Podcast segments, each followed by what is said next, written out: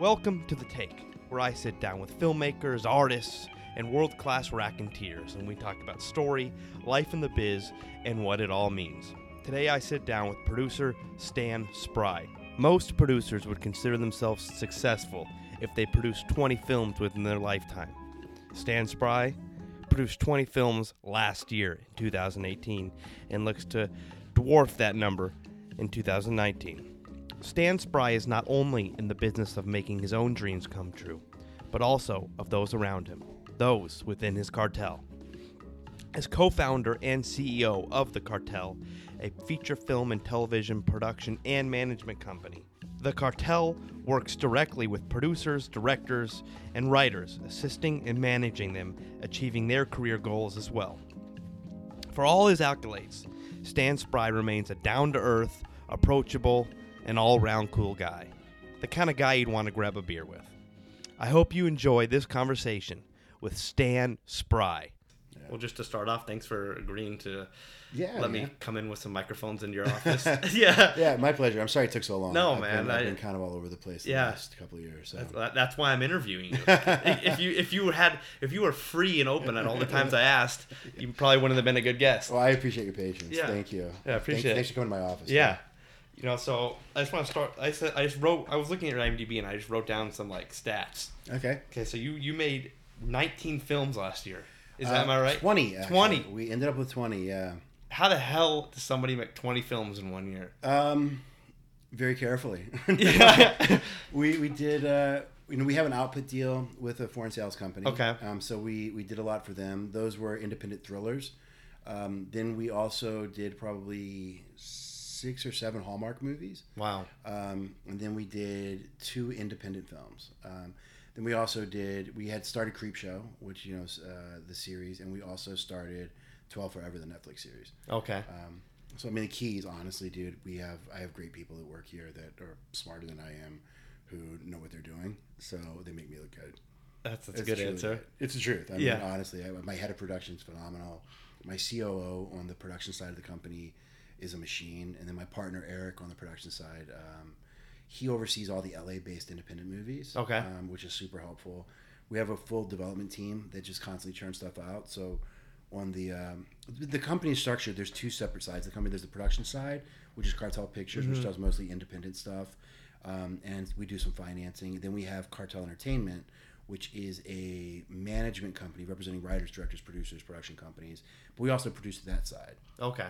That side we tend not to um, own or finance. It's much more traditional producing. So like we have a series right now set up with Mila Kunis. We have a project at TBS with Tom DeLonge. Um, hoping to get an offer on a show tomorrow. Um, but it's mostly TV stuff. Okay. Um, but you know, Warner Brothers will come in and be the studio. Sony will be the studio. Occasionally, we can make the two companies work together. So, Creepshow is a good example of that. Creepshow came in through Cartel Entertainment, so I optioned the rights to the show from the Dudlesons. Um, we set it up at Shudder, and then we're financing it through a mix of Cartel Pictures and Cartel Entertainment. Um, and then Cartel Pictures is doing the production services for it. Wow. So my head of production is overseeing that. My head of post production is uh, overseeing the post, and you know, kind of kind of works all together. So so you do you do you draw from like you know you manage and produce. So do you you draw from your own like We, we can, you- yeah, we do and we can. I mean, one of the ways I set the company up years ago was I never wanted to be like certain companies who attach themselves to everything Mm-hmm. like that their client does because I, I think that's I think it's not ethical. Um, so what we've done is when we attach ourselves to something that a client does, we have to bring some value. So either we go out and option a piece of IP for them, so like a book or a graphic novel, um, or we will come on board and help um, help package it very much like an agency would. You know, bring on an actor or bring on a director, or we'll finance it. Um, and we've done a couple things like that. Like we did a show called Ties That Bind, which was I heard about a need that a network had. Uh, Up Network wanted to do a scripted show, so I went to my client Cheryl Anderson, who's an amazing showrunner. She pitched me a couple ideas, and one of the ideas was Ties That Bind. So we took it in, then we put the financing together, then we kind of oversaw the production. So that's a scenario where we brought a lot of value to it. Sure. Yeah. Um, but we sell, I don't know, anywhere from 30 to 50 projects a year to, to networks that, that we're not attached to, that are our clients. Yesterday we sold something to Freeform. Um, you know, it's just, only when we make sense. Like we are under no delusions that we're Jerry Bruckheimer or J.J. Abrams. So if a client has a script or an idea that fits with those guys or Greg Berlanti, and it makes more sense to give it to him. Support that. Yeah. Yeah, of course. We want our clients to succeed because as they succeed, everything else in the company succeeds. Sure. Yeah. We always want to be added value. So, Sure. but then sometimes the clients do bring us ideas, and we are able to, to produce with them.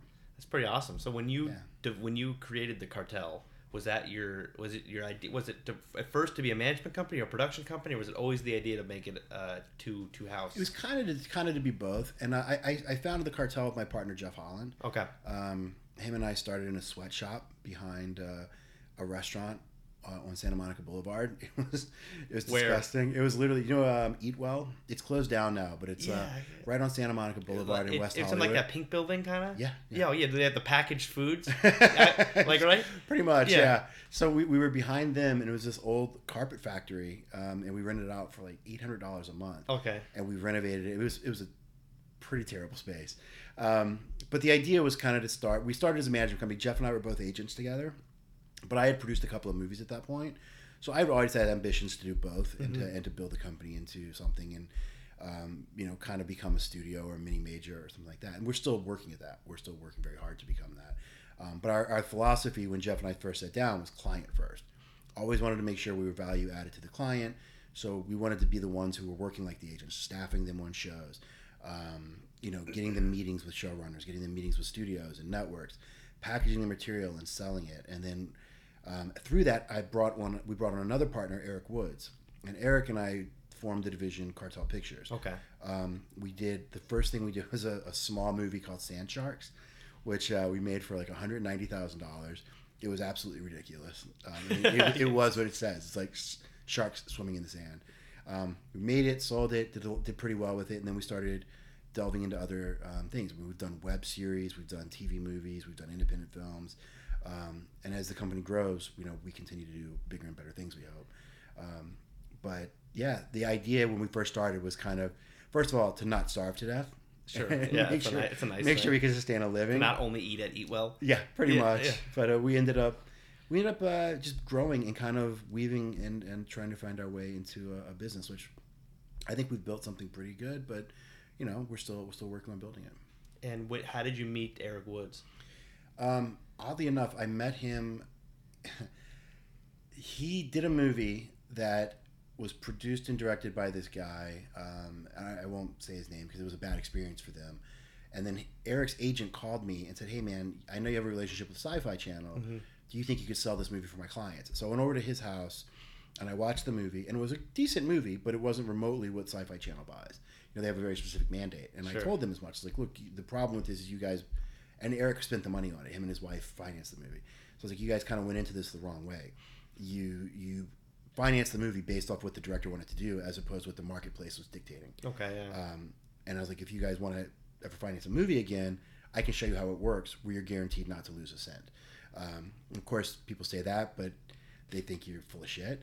Um, but there is a way to finance movies and TV shows without ever losing a dollar, and that is you make sure that the sales are guaranteed up front through an MG or a negative pickup agreement, um, and you make sure that the budget of the film is shot for around that number, so that you're not out capital, um, or at least your capital's not at risk. And then, you know, your sale domestically or whatever could be the upside. So that's what we did with Sand Sharks. We had a guarantee from a foreign sales agent. Um, who basically covered the budget? was it based off the talent that was involved, or it was did? kind of based off the idea because it was such a small movie Mm-hmm. that um, it was just the idea. There's there was a marketplace for uh, monster movies overseas that you know you could sell a guaranteed I don't know three hundred fifty four hundred thousand dollars in sales um, at the time, and then the upside for us would be if we sold the domestic. okay. So we took it out. We, we made the movie. You know, the money was guaranteed. They made all their money back because the sales agent paid out. Then we sold the domestic. So we started getting profits from that. Then we started getting profits from the sales on top of the MG. So like, wow, this model works. And then from that, Eric and I became really good friends. We started doing movies together because he was really a great producer on set. Um, and added a lot of value to, to what I do, which is more along the lines of putting deals together, um, representing clients, and uh, doing a little bit more of the behind the scenes creative. Um, and he was he was more the, the you know guy in front. That was Jeff Holland, by the way. Okay. There, if, if, your if you want him, if you want him to come in and say something super inappropriate, he will. Oh, like bring him in. yeah. Yeah. Hey Jeff. Come here. You got a dirty joke? Uh, he's, he is a, he's a walking dirty joke. I don't, I don't make out with strangers anymore. This No is more? Jacob. Jacob, Hey, this Jacob. is Jeff Holland. Jeff. Nice Never to nice to meet meet you. you. man. How are you? Good. It's a deposition. Oh, Yeah, yeah, we're we're that. Let me take over. How are you? yeah, you've done I'm you've done one of these one or I'm two. suing the shit out of you. I'm taking, I'm taking all the just company. Take a line. Um, so yeah, Jeff and I started the company Join together. The line. Um, Join the line. how long ago was it? Probably nine. Nine years It was like a December, right? Mm. That's when we moved in here. I don't know when the No, company was- no. We moved in here in a December. Dave, I feel like we started the company. I feel like I have the paperwork, and the Well, I paperwork could for just go Cartel look was. at the lease. The original lease. Is Oh the yeah, way to figure this I was thing out. him about the shithole we were It was, in. a, it was around what like 2009 or It's think it was not a after- I it's think it not was a like decade yet, but 2011. We're getting there. getting there. I think it was 2010 or 2011. We made Sand Sharks in. I made Terror Experiment in 2009. Then we made Sand Sharks in 2010, I think. When was the client list on? Just think about who you staffed. I don't remember when that was on. You know, I, I PA'd on a project here. Uh, I remember. Jeff 3000. I remember. So I So what remember. was that? That was Uh, 2014. that was the day you showed up, and I had food Yeah. poisoning because I'd eaten That fucking was- raw Oh, yeah, yeah, you showed up and And you're like, I'm I'm walking home. out. I'm walking Yeah, I out. and you're remember like, that. Hey, what's up? I'm like, Yeah. dude, I gotta go. What year was that? 2014. Because that Yeah. was Carnow and Yeah. uh, Yeah. my director Nick Kovas. Okay, nice. Yeah. Yeah. Yeah, Have you seen like- that? Have you actually watched it? No, I have Dude, never it's seen it. great. It's I'm not- really thing good. on set. I showed up. I was like, was wow, this is insane. Yeah. the smoke and the coming That through. was kick ass. Yeah. Yeah, it was Was he really like good. knocking over paintings in a museum or something? Yeah. Wasn't? Yeah. Yeah. I'll send you the link, dude. It's Yeah. online. It's Okay. okay. Wired Magazine is the one who uh, financed it, and they did it for their their online portal. Okay, that's So I think it's it's it's three episodes plus three behind the scene vignettes. Okay, cool. With like Arquette, Yeah, David Arquette, yeah. like giving an interview, and Carnal giving an interview, and then then Summer Glau and the robot giving an interview. Yeah, yeah, I forgot about that. Yeah. Fun. Yeah, Hey, what man. was that wait, what was the dude's name? You know, I just said it, I started reading that. Uh, the dude's name wasn't he in it? That was in Alphas. Oh, The guy was. he in did it. the voice. Ryan Cartwright Yeah, did the right. voice. Yeah, yeah. Okay. I Yeah. saw him not too long ago. with Yeah. Kovas. He was great. Yeah. All right, man. Yeah, I'll send it to you. It's gonna fun. I'm gonna go buy an iPhone. nice. it's his first phone. Yeah. Yeah. He's- Go- Well, He's there's a still new- using the a new flip. phone. uh, Are you? This is for real? Or No, First, no. no. yeah, I was kind of gonna respect that. He's the ones Yeah. he All right. loves. I'll see you. Good shit. dude. Nice to meet you. Um, totally lost my train of thought, but Yeah, that's all right. That's good. Yeah, that's but what, there, Jeff- there it is. Jeff and I met. Um, he was an agent at a company called Dytman and Associates. Okay. and I had been working for a woman named Andrea Simon, who was a manager. Um, and I wanted to become an agent to kind of meet everybody in town. Like, beauty of being an agent is you literally go out to lunches, breakfast, and dinners with everybody in town. Like, uh, and somebody else pays for it. Okay, so, nice. so that was great. So I really wanted to do that and kind of learn learn that part of the business. So Jeff left Dytman and Associates to become a manager, and Jack, who's the owner of Dytman, hired me to Okay. come in to take Jeff's place. So we met through that process. Um, and then Jack sold the company to Gersh, and I left to become a manager at a place called Artists International. Um, and Jeff and I reconnected through that. So we started like sharing information through like a tracking board we had. And then he contacted me, know, I think probably about a year and a half after I left Artist International to uh, saying, hey, you know, you've got some great clients. I've got good clients. We should think about pairing up and working together. So it was actually his idea for us to work together. I was honestly kind of hesitant at first. I was like, I'm making a lot of money. I don't know that I want to share. all Split it with yeah. Yeah, but you know, it made sense because I, I really did have ambitions of growing something, and you know, he's we we complement each other very well. Very nice. We're very different human beings, um, but he's one It's, of my. it's you know, good for a really a Yeah. partnership. Both those guys, him and Eric, both we, we couldn't be more opposite people, the three of us. But you know, those two guys are both at my wedding, and um, two two of my best friends. And I, Nice. there's no way in hell I could be doing what I'm doing, um, or this company could be what it is without the two of them.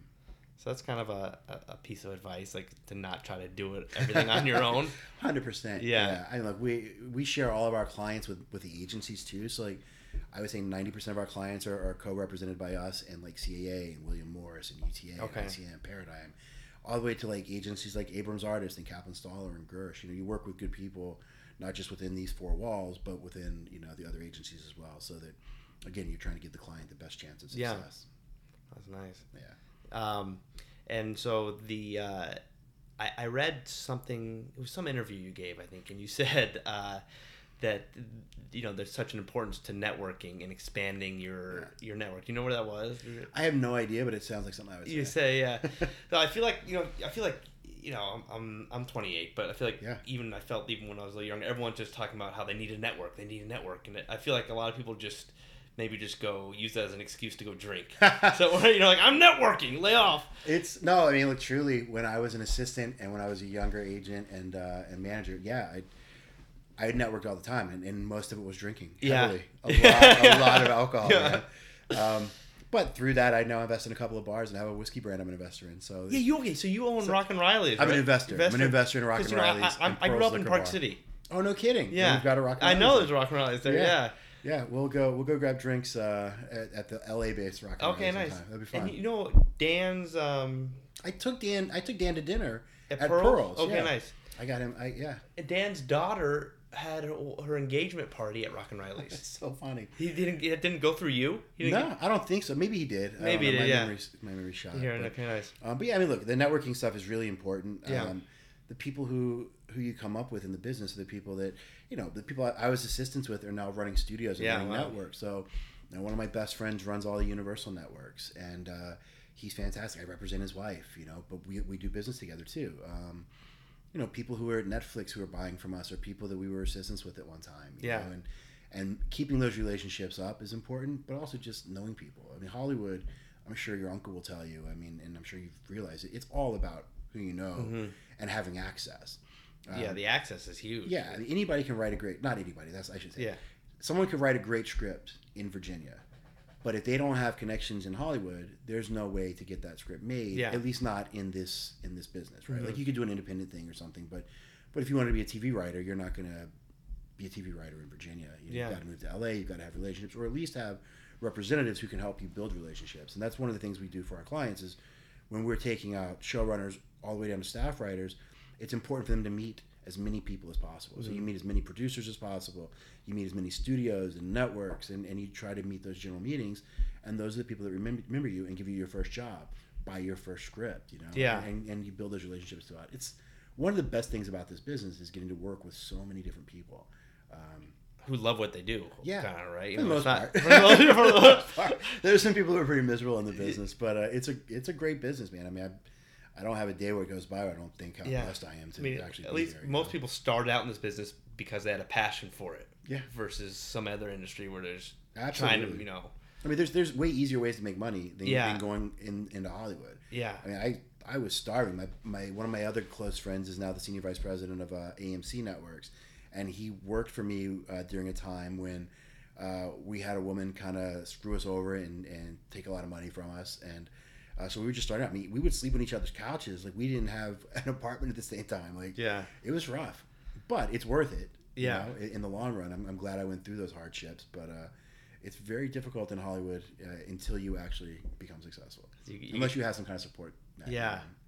Yeah. It's just hard. I like, you know, I remember growing up and people, I'm telling people I want to be an actor, and they're like, "Well, you're gonna get ready to be told no a billion times," and I'm like, the truth is, if you're getting told no, that means you're doing something right. That's right. Because you know, it's so hard to even get told no. That's right. Like to It's even true, get in the room to be told no is like Yeah. is a feat. Oh, it is. It's a challenge unto itself. Yeah. And the, one of the keys to, to succeeding in this industry is being able to handle no.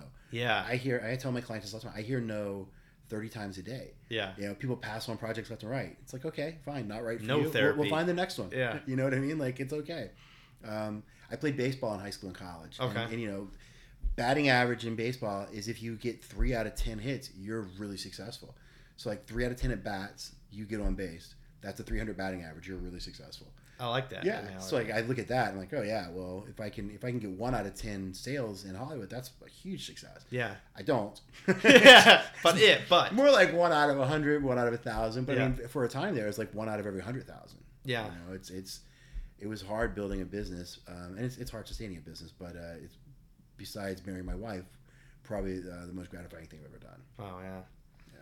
And did you always want to be like when you were a kid? Was it like you want to be in the film industry? Or? You know, I I don't think so. I think when I was a kid, I wanted to be I wanted to be a baseball player. Okay. And I, I was pretty Fair. good. Yeah. Um, I you know like I said played in college a bit. Um, And where'd you go? Where'd you play college? I went to Virginia Tech, and then um, I moved out to California for a summer league to live with my great uncle. Okay. And then I played in San Diego um, for a year, and then I hurt my shoulder, and I moved back to Los or back to uh, Cal- Virginia. Okay.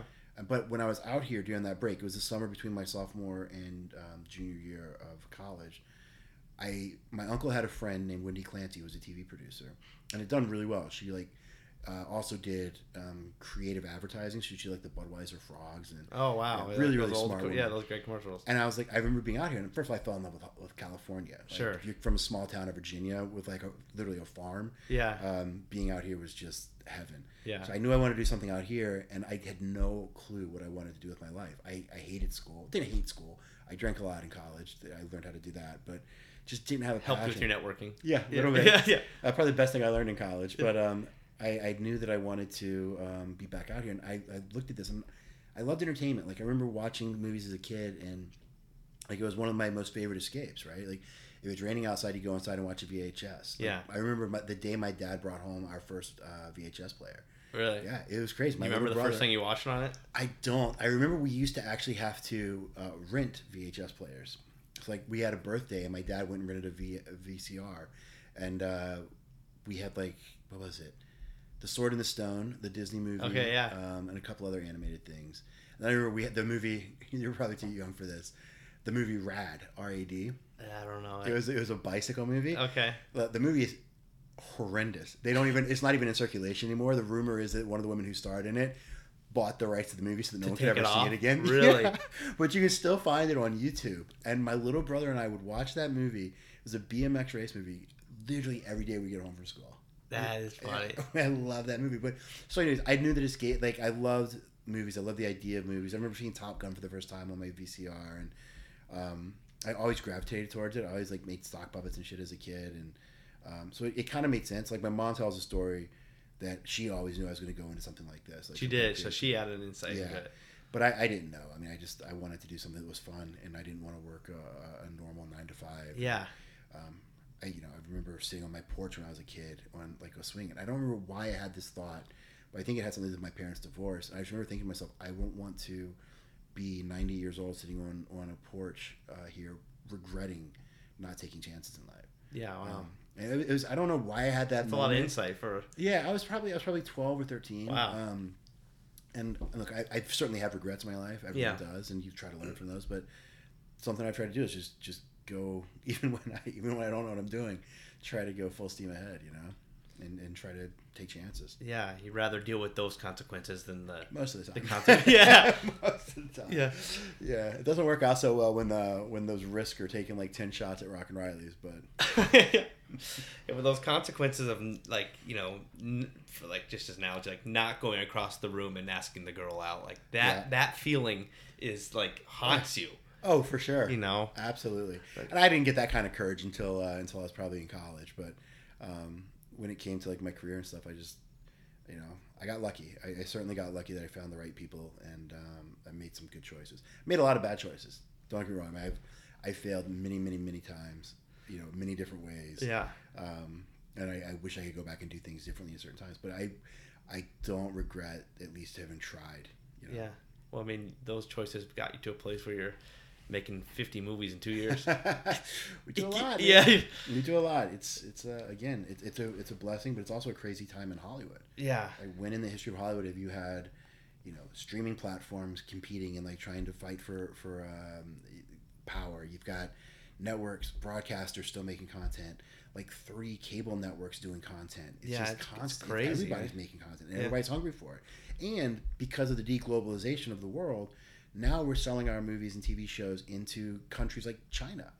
You know, like where ten years ago you couldn't do that. So there's there's all kinds of opportunities for co-productions. There's web series. Facebook is doing content. Yeah. Snapchat. is Apple doing just content. released the. Yeah, uh, we just sold something yesterday to Quibi, which is uh, Jeffrey Katzenberg's new thing. Oh, the, Um, is it I- Disney Plus or? No, no, Quibi. Oh, Quibi. So Katzenberg started a company, and he's got some astronomical amount of money, and he's going to be making digital content, putting real money behind it. I mean, the deal that we just did for the writers is a really good deal, and uh, they're going to shoot stuff and serialize it for for all kinds of different platforms. So like for Facebook, for Snapchat, for anything on your Wow. mobile phone. Um, so there's just there's just so much content. And it's only gonna grow. Like I, I hear people so. talking about like uh you know self driving cars, and I, Yeah. I thought like, well, what are you gonna be doing while you're sitting in a self driving car? You're gonna be watching.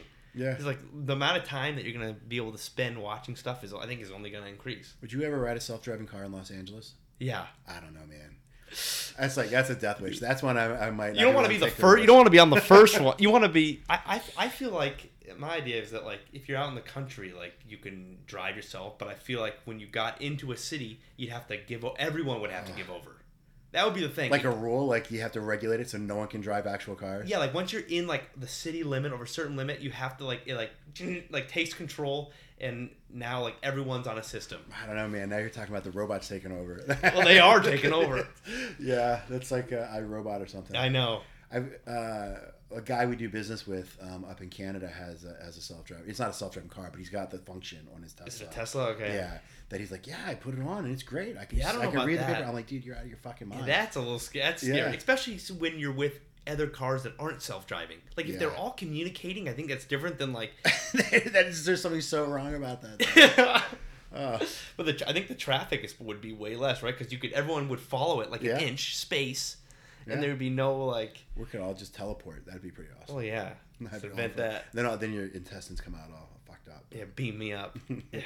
Yeah. Um, so you, uh, so your first, what was your first job when you came out to Hollywood? Then. Oh man, so I, I came out here. I, I, I left college uh, in 2000, drove across country with two of my best friends, um, one of whom I'm still very close with, and we spent like three months on the road.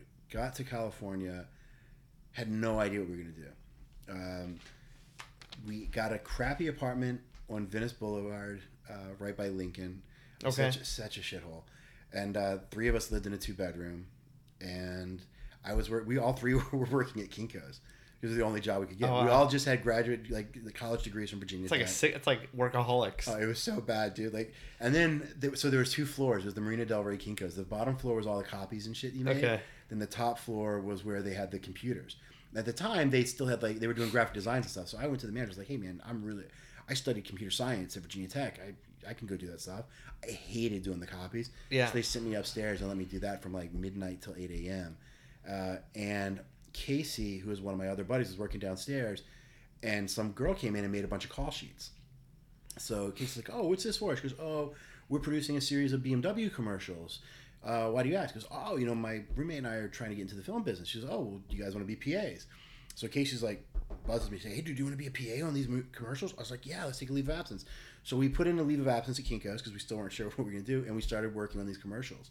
Um, it was like Clive Owen started them Oh wow. people like Kar-wai Wong, um, Guy Ritchie, John Frankenheimer uh, were the directors. It was Oh, wow. Insane. It was yeah, and we were like we were so excited to be there. We're like running around carrying two heaters on each shoulder. Yeah. just super stoked to be doing it, and uh, we made some good money for a bunch of idiots from Virginia who'd never made money before. Yeah, commercial PAs. great. Yeah, yeah, yeah. We're like nine hundred bucks a week. Fuck yeah. yeah. it's nuts. So we quit our jobs at Kinkos, and uh, those commercials went on for a couple of months. Um, then I got a job working as a PA on Spider Man Yeah, I saw that. um, Yeah. which was pretty fun. I, was, I only I was a secondary PA, so I came in for the uh, the big scenes like downtown New York, but were actually shot in Downey. So that seeing something like that to me, They didn't shoot that in New York. no, dude. They built a New York set in Downey. It was insane. Wow. Yeah, so I, I remember watching that and thinking this is really fucking cool. I'm gonna do this. So I did that for a while. I worked on a, a movie called Jay and Silent Bob Strike Back, which was at the time a dream come true because Kevin Smith films were one of the reasons I got into the business Okay. just loved his his work. Um, so I got to work on that and met Kevin and Jay and um, Matt Damon and Ben Affleck were on it. They were super nice. It was it was a really cool experience. Then I worked on a, uh, I was a second PA on a thing called S Club Seven, which was a TV show. Oh, S Club. With that thing? You were thing. okay. I I remember watching that with my brother. yeah. It was like kind of was it like a little risque or something? Yeah, no. You know? Maybe when I was like five. Yeah, So- it was like it was like on ABC Family, which at the time I think was called Fox Family. Okay. Um, and ABC Family, for those who don't know, is now Freeform. But um, yeah, it was it was basically like Saved by the Bell with these seven kids from UK who were pop stars and had that band. Um, S Club. yeah, I have some great stories about that one, but I can't say them on, uh, on the record. Yeah. Um, And you worked on Elf too, right? I was You're- an intern on Elf. That was actually before I got the job as a PA. I was a, an intern for for two dudes named Jon Berg and Damien Saccani, um, and and I did it for free. Like I was a college graduate working for free for six months. Okay. Um, reading scripts, giving notes on scripts, and just working in their office. But uh, Berg Saccani then morphed into Guy walks into a bar, and Guy walks into a bar, then broke up. Damien is now a financial advisor, but also a great producer. Like he still produces. He lives in uh, on the Northeast, and we reconnected recently. Um, and Jon Berg ran DC features for a really long time. So he left and became uh, went back to being a studio executive. But they did Elf, which was their first Wow, movie together. cool. And yeah, and so I, I was basically interning behind the scenes on that. Okay, cool. Yeah. That's that's like a, That was the very first thing. But I didn't go to set or anything on that. Like that was they started shooting after I left. okay. Yeah, Very cool. so and then an and then we were a co-producer, right, on Guns, Girls, and Gambling. Yep. yep, yep, How, how did that come? Well, that was one. There That was Sand Sharks, and then So Sand Shark. The first one was Terror Experiment, Terror Experiment. which was truly a terrible experience. Um, There's terror. we shot in in Louisiana. It was the first thing I'd ever done. I was working with this guy who was just a, a villain. Um, like he was a villain. I don't, I don't want to say names or anything, but it was he was like drunk all the time. Wouldn't show up to set. We couldn't find him. Um, and that's actually where met my head of production. He was the um, line producer on that. And through that, he and I made a couple of movies, and then I hired him full time over here. About Oh, wow, okay. Anthony Fankhauser, amazing. I mean, he's such a good find for us. But we did that movie. We had like a union strike on it because we didn't know what we were doing. And, and IATSE, we were told we could shoot down there, and then some jackass put on IMDb that the um, the budget of the movie was like two million dollars. So I think that the person who did it was one of the other producers who thought that they could drive the international sales by saying that. Anyone who saw the movie knows it was made for about five hundred grand. Yeah, but It's that, that like brought the but the- Teamsters yeah, and, well, and, and not the, yeah, the Teamsters and IATSE came down, and um, it was a tough experience. We made the movie. The movie was not great, but uh, it was a, it was a good learning experience for me. wow, yeah. Um, but it got distribution. Vision Film sold it, and uh, it was actually before the whole zombie craze. So at the time, Sci-Fi's like, well, yeah, nobody's gonna watch zombies because we wanted to sell it to them as a TV Yeah. movie. Like, no one's gonna watch zombies. No one's gonna watch it. And sure enough, Walking Dead comes on and proved everybody wrong. But uh, yeah, that was that was the first movie. did, did Walking Dead come on before the movie Dawn of the Dead?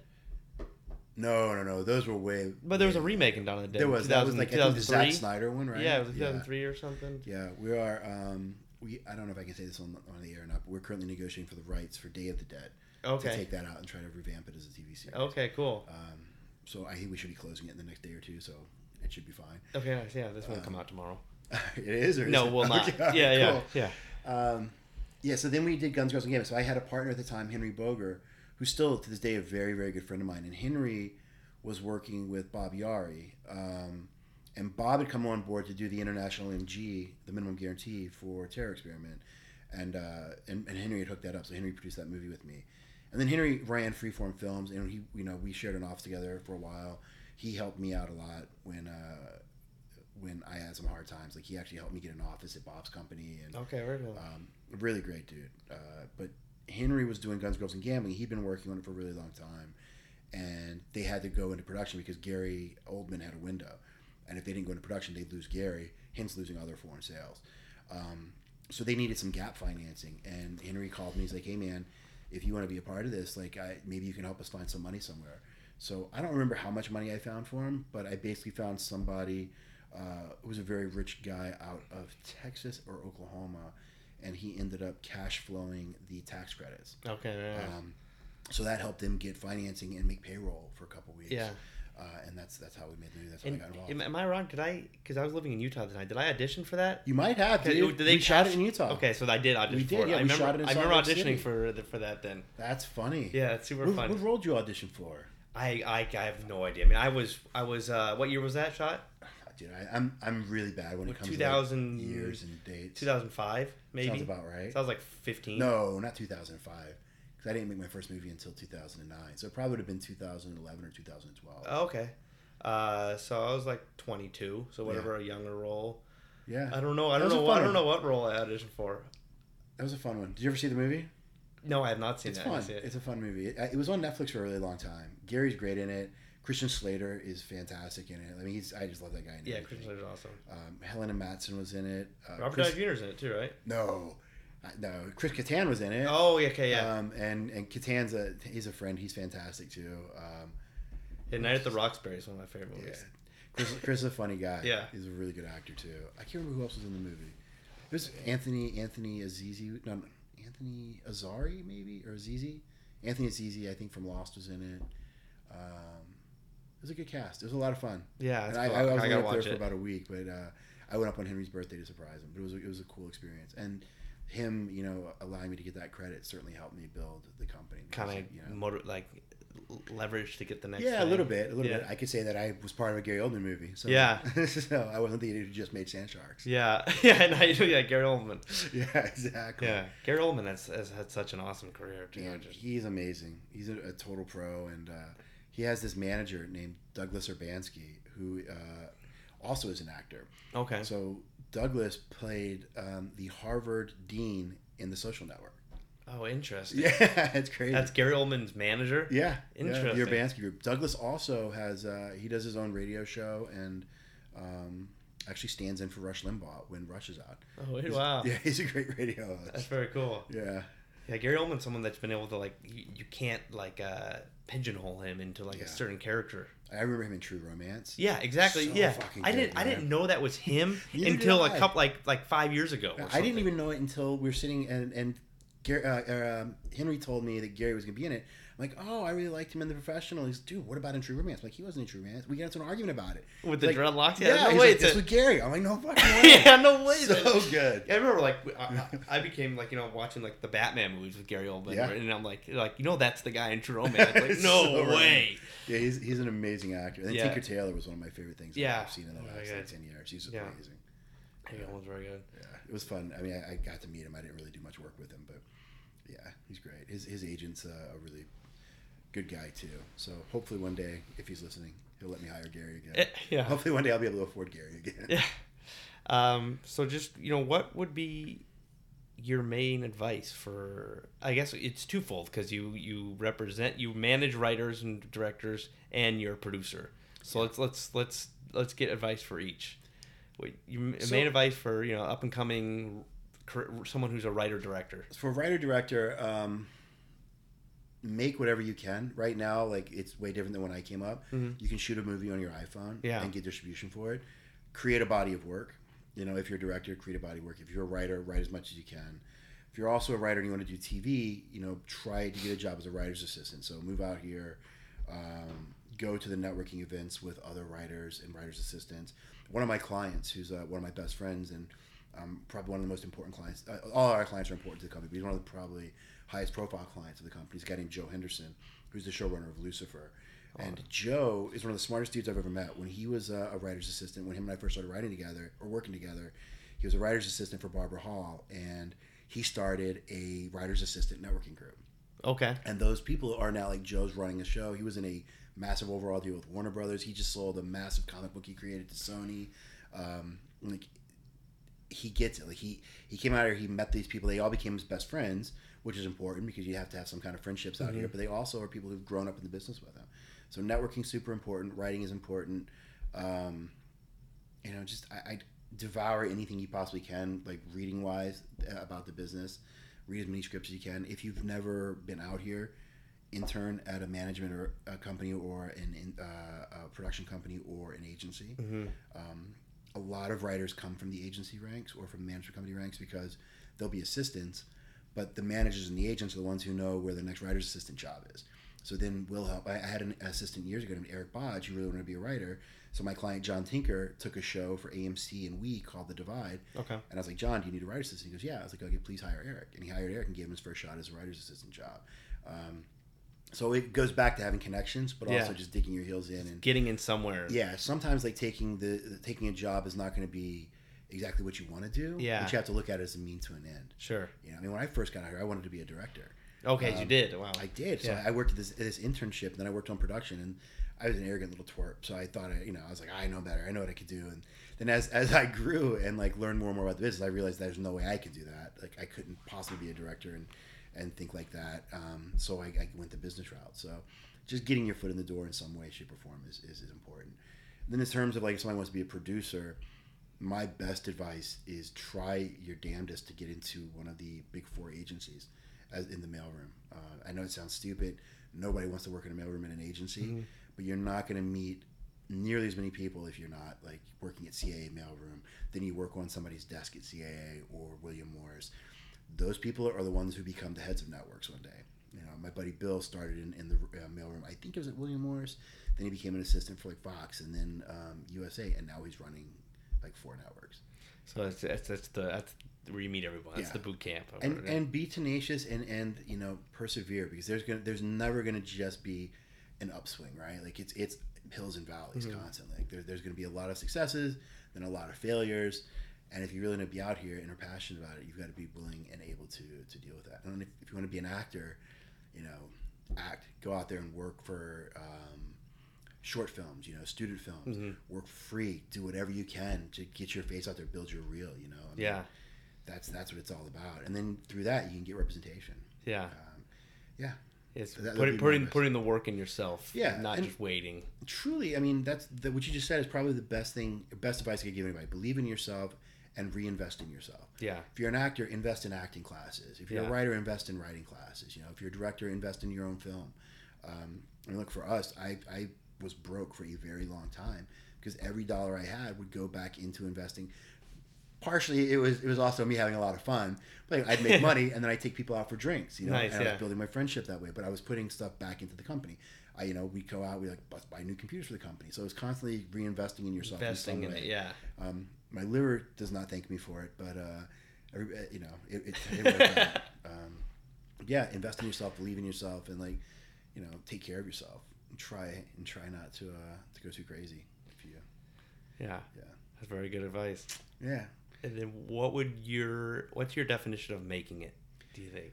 It's different to everybody. Yeah. you know, I mean, Because like when I look at you, like you've made it, right? Like you're, you're but I look at myself and I'm like, I still have so far to go.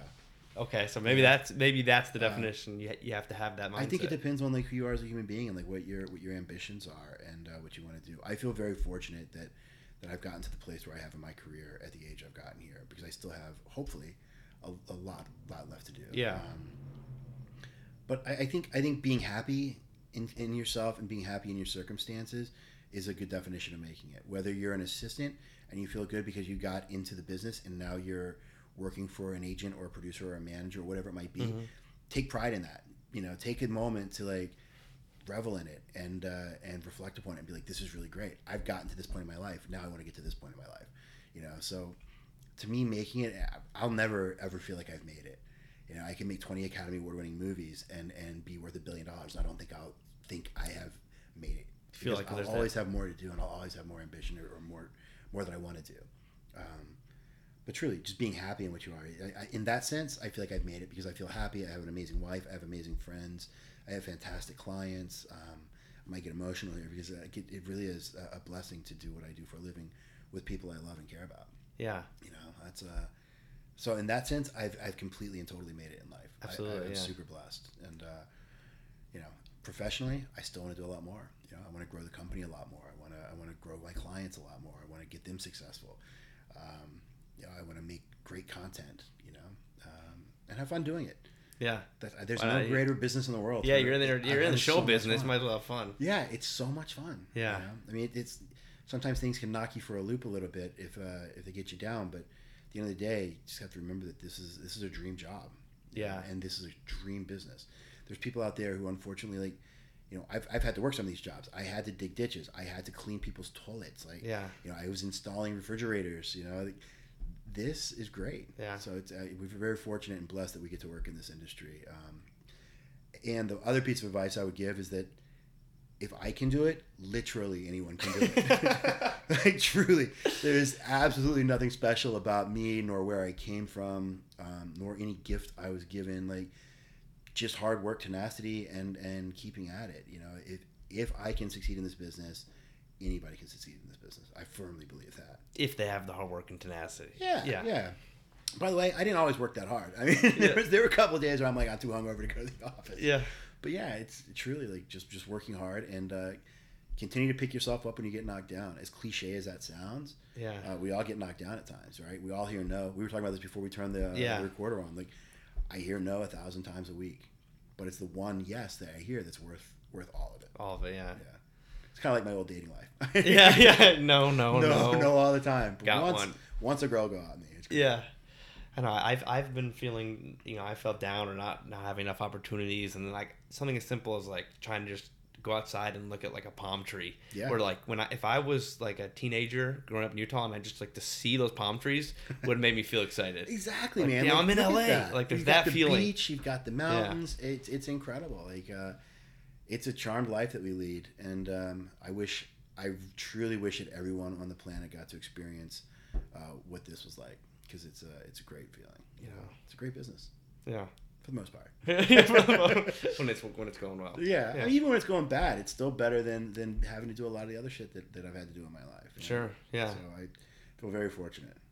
Very cool. Well, thanks so much for coming on. Yeah, I dude, It's an awesome absolutely. conversation. Thank you. Really good, insightful. I don't know about insightful. It is. It's I feel like I talked more than I've talked in a long time, but uh, That's, that's what this is all for. Yeah. Yeah. I've had people on here like, I think I talk too much. I was like, you don't. Do you know what this is? like I'm, I'm interviewing you. look, I'm happy to uh, any other time, like if I'm traveling or whatever. If you want to run questions by me or whatever, you feel free to reach out. Like, Awesome. have World set something up, and uh, we could do a Skype. But we should go grab drinks at Rock and Reilly's or Pearls. Yeah, let's do it. I'd love Yeah. to. All right, cool. All right. I'm around. I'm around over the next couple of weeks before I have to go to Winnipeg for uh, for a couple of things. But Okay, nice. Yeah. I'll shoot you a text or email. Okay, hundred percent. All right, All right. cool. All right. Thanks, man. Uh, you bet. I appreciate it.